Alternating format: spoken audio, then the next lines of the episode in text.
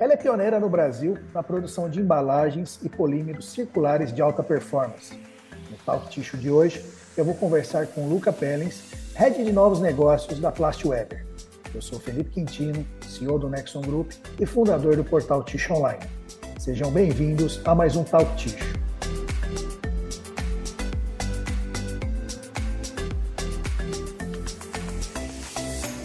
Lucas, obrigado pela sua participação hoje no Talk Tissue. Obrigado, Felipe. Obrigado por, por, por para todo, todo o time do Talk, do Talk Tissue. Uh, acho que vai ser muito interessante essa troca. Que legal, cara, bacana. Lucas, eu queria começar eh, o nosso bate-papo aqui com você contando um pouquinho uh, a respeito da história da Plastweber, né? Falasse um pouquinho quem que é a Plastweber. Bom, Felipe, uh, a Plastweber está há 25 anos no mercado, né? Fizemos 25 anos esse ano aqui. Uh, somos uma empresa aí que começou, né, desde o início com pelos, pelos conceitos aí de economia circular, quando eu digo que economia circular não era nenhum composto de palavras dito aí pelo mercado, a gente já fazia isso, porque a gente sempre acreditou muito no potencial de uma embalagem plástica, né? Que a gente poderia reciclá-la, fazer, fazer com que essa embalagem voltasse para o mesmo mercado, fazer o upcycling, não sempre reciclar para fazer uma, uma embalagem de menor valor agregado, e sim uhum. reciclar uma embalagem para ela voltar a fazer o que ela fez na, no primeiro ciclo dela. E, e desde o início fizemos isso, uh, sempre muito focados em dois mercados específicos, que para nós é casa e construção, e também alimentos, bebidas, né, e pet food, que somos muito, já somos bastante conhecidos nesse mercado. E, e entrando agora, né, um pouquinho mais forte aí no meio da pandemia, uh, entrando no ramo de, de home personal care, que seria o ramo do tissue, que seria o ramo de outros mercados muito parecidos com o de vocês também, uh, e se estabelecendo para isso, né? Então, temos aí muitas, muitas novidades aí para o mercado. Fizemos, fizemos embalagens e também resinas, como você colocou lá logo no início, entregando aí para o mercado tanto de, de marcas quanto transformação e conversão também. Que legal, Lucas. Bacana, cara. Muito legal mesmo. Uh, Lucas, você acabou de comentar, né, que durante a pandemia vocês acabaram aí iniciando no, no, no mercado de tixo específico, né? E vocês lançaram ali, né, durante a pandemia, uh, um filme né, para enfardadeira 100% PCR. Né? O 100% PCR significa reciclado pós-consumo. Eu queria que você falasse um pouquinho qual é o diferencial de sustentabilidade aí desse filme. Bom, Felipe, acho que foi. A gente já iniciou esse projeto há muitos anos atrás, lá por volta de 2011, 2012, mas uh, naquela época a gente não tinha um know-how tão grande num, num controle de, de, que é muito que é muito importante para a indústria do tixo, que é COF, né? E, e no meio da pandemia a gente puxou, no meio não, lá logo no início da pandemia nós puxamos esse assunto novamente com o time.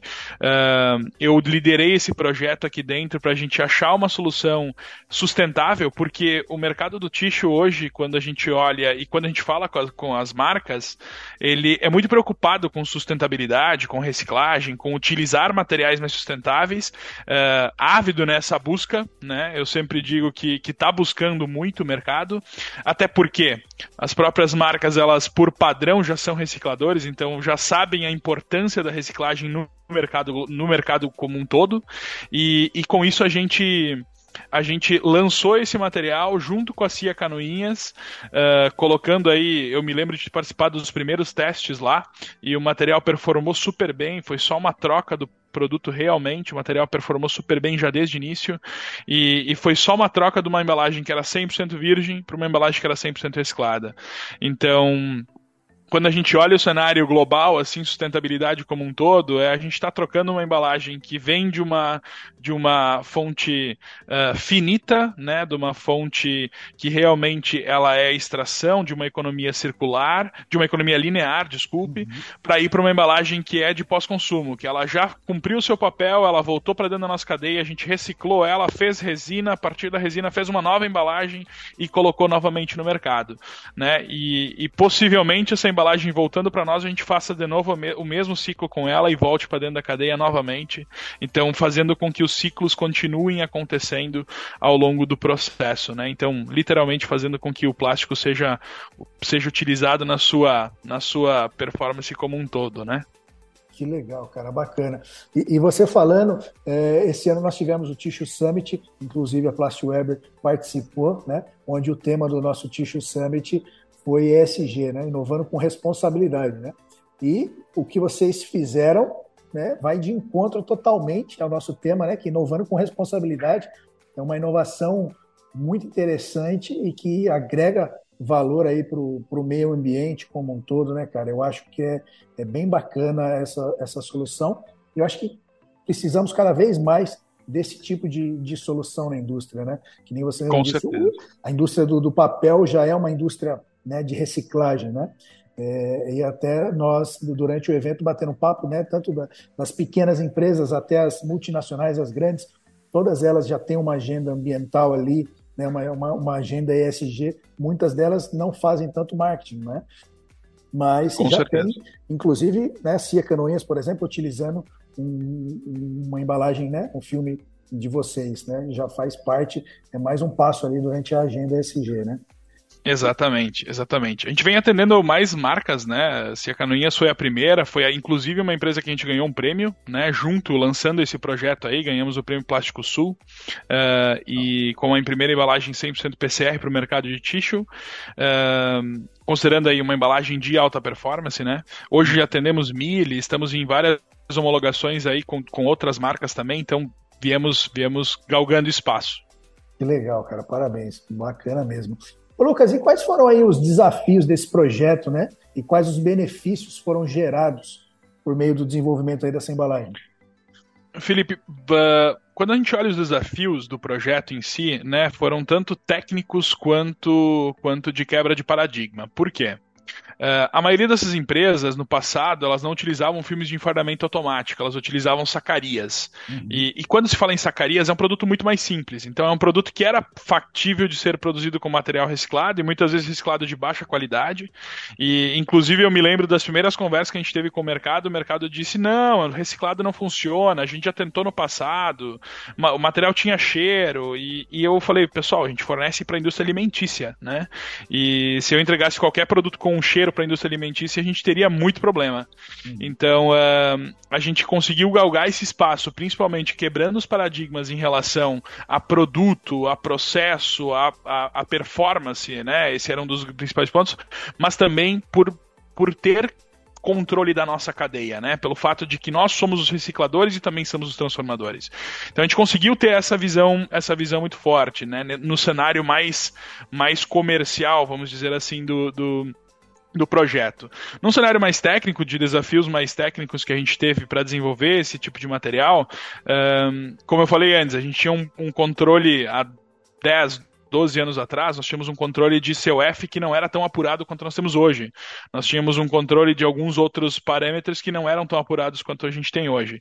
Hoje a gente atende aí as maiores marcas com diferentes produtos né, com diferentes condições técnicas uh, e a gente sentiu nesse momento que a gente conseguia atender. Então, desafios técnicos ali foi basicamente COF que nós tivemos nesse cenário aqui e para quem uh, para quem está olhando isso e talvez não entenda essa visão mais técnica do, do cenário, COF é o, é o coeficiente de atrito do, do plástico com ele mesmo. Então, seria um o quanto o material desliza num funcionamento de, de máquina, né, para ter uma boa maquinabilidade, mas também o quanto que esse material não tem problema no empilhamento de um pallet, né? Então é literalmente é o quanto ele consegue garantir empilhamento e quanto ele consegue funcionar em, em equipamento, em, em, equipamento de máquina.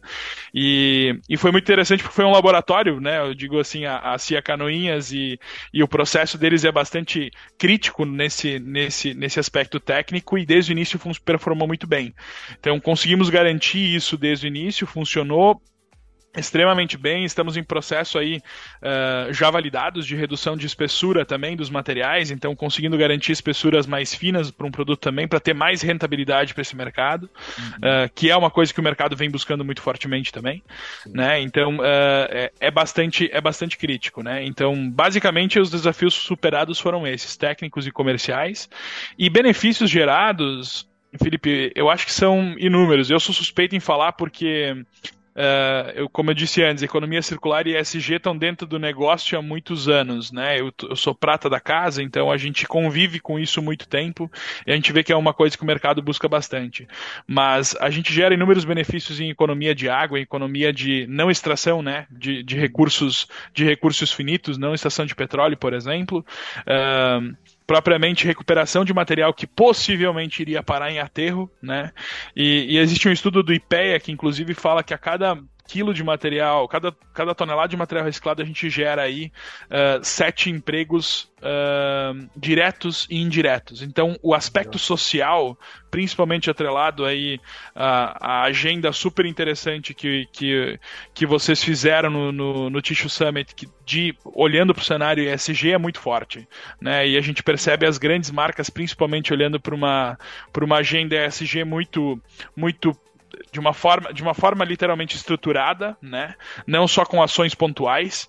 Então, começa a entender que o aspecto ambiental é importante, social é importante, de governança ainda mais importante, porque precisa garantir que realmente está fazendo, né? E aí a gente consegue consegue mostrar pelo, pelo nosso trabalho, pelas nossas certificações aí, que a gente foi a primeira empresa na América Latina certificada Eu Certiplastic, que garante que tudo aquilo que a gente reciclou dentro da nossa cadeia é material PCR mesmo.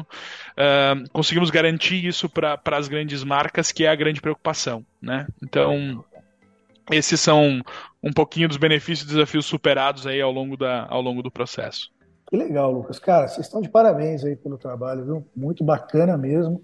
Muito Obrigado. interessante, bem, bem legal mesmo. E, e, antes aí, Lucas, da gente finalizar, eu queria que você deixasse suas considerações finais, te agradecer de antemão já pelo nosso bate-papo e pelo seu tempo, parabenizar mais uma vez, e queria que você deixasse suas considerações finais aí. Obrigado, obrigado. Uh, bom, de, de, considerações finais, agradecer novamente a vocês aí pelo, pelo, pelo convite, pela, pela, para conversar aqui um pouquinho com vocês, expor um pouquinho do nosso case. Uh, o Tissue Summit foi muito interessante, a gente conseguiu conversar com muitas marcas no Tissue Summit, muito preocupadas com a agenda de SG. E, e novamente, parabéns pela, pela, pela programação, foi extremamente válida, né? E, e eu acredito que é uma preocupação do mercado como um todo, né? Eu sempre digo, Felipe, que SG para mim ele tem três ondas. A primeira onda é as marcas se posicionarem, isso vem acontecendo desde 2018, mas vem acontecendo até hoje. Uhum. A segunda onda, ela vem, ela ocorre quando tem dinheiro mais barato para investimento em, em, em, soluções sustentáveis, então tu começa a, a, ter fundos de investimento aí com, com uh, juros mais baixos para empresas que realmente tenham ações sustentáveis, né? Uh, ações de SG de uma forma estruturada.